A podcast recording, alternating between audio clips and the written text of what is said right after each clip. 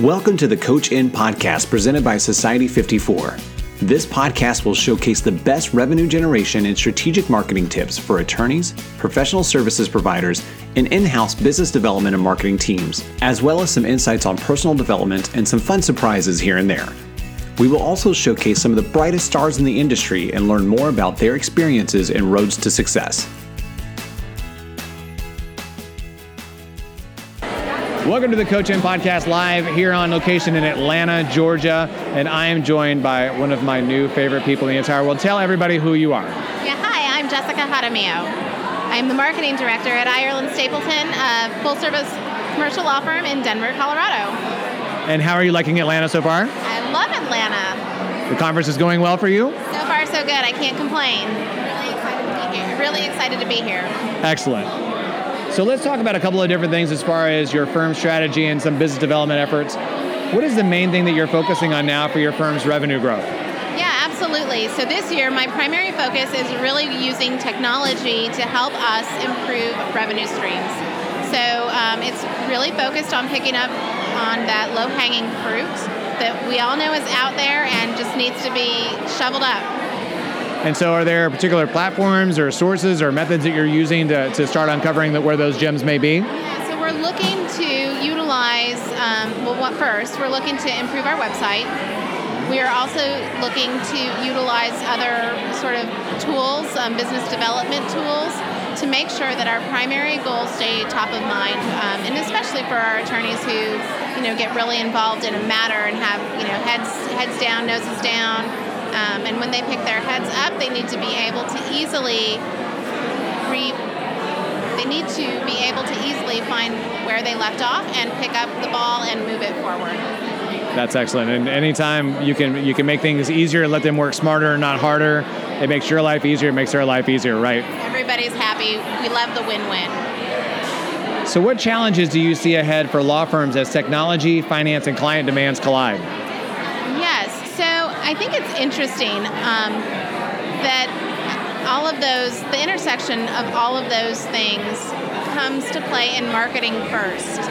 Um, I think the challenge for law firms and especially smaller firms, so I'm talking about your 10 to 75, I guess, lawyer firm is how I would define that, is how your administrative team picks up those pieces and how easily and seamlessly they can implement those strategies to make it easy for your revenue generators to walk the walk, walk the talk.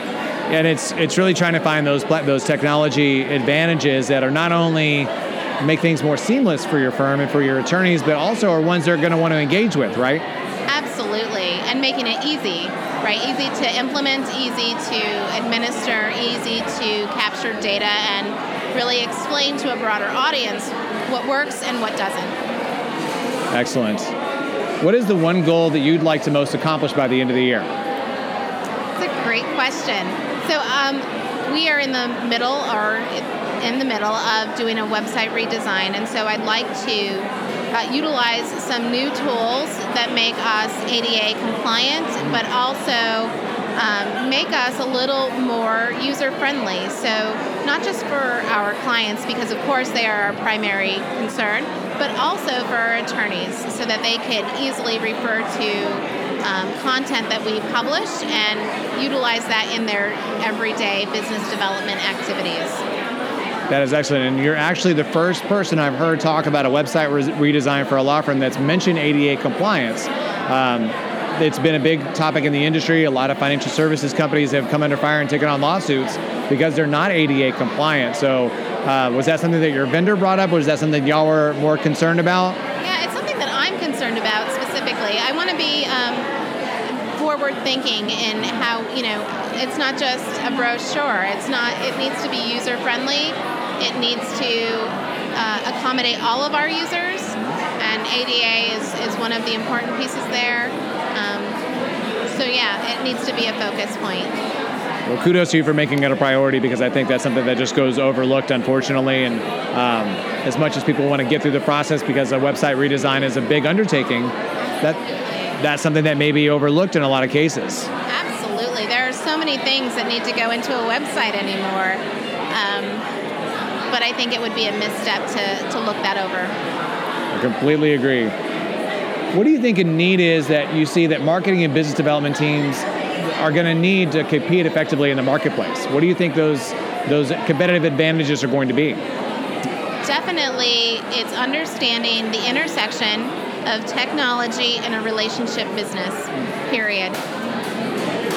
And do you think that there's a certain technology that gives a little bit more of an advantage, or is that you know is there something that you maybe you would lean on as your competitive advantage? Not trying to give your secrets away, but is there something that is a, a higher priority, like an area of technology that you are you're looking at outside of the website? Uh, you know, that's a great question, and I don't know that I have the right answer.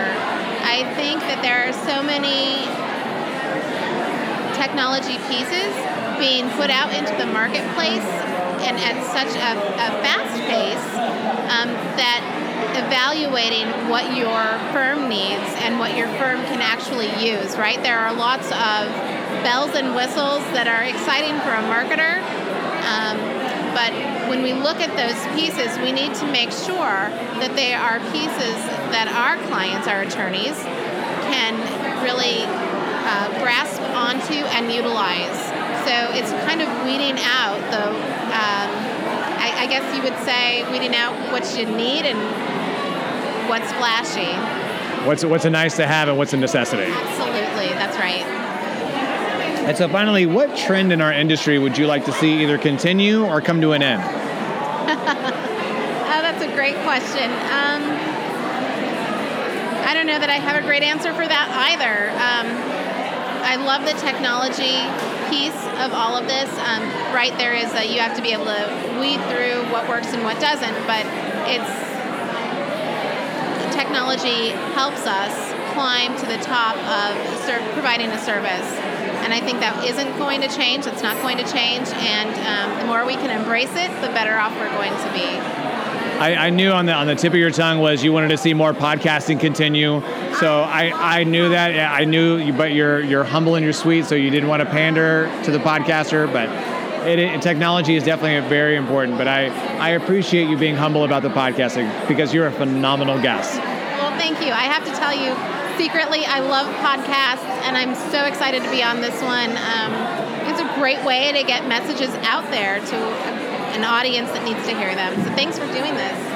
And thank you for taking the time to meet with us. It's, it's a pleasure talking with you, and I look forward to watching how you and your firm grow and be more competitive in the market.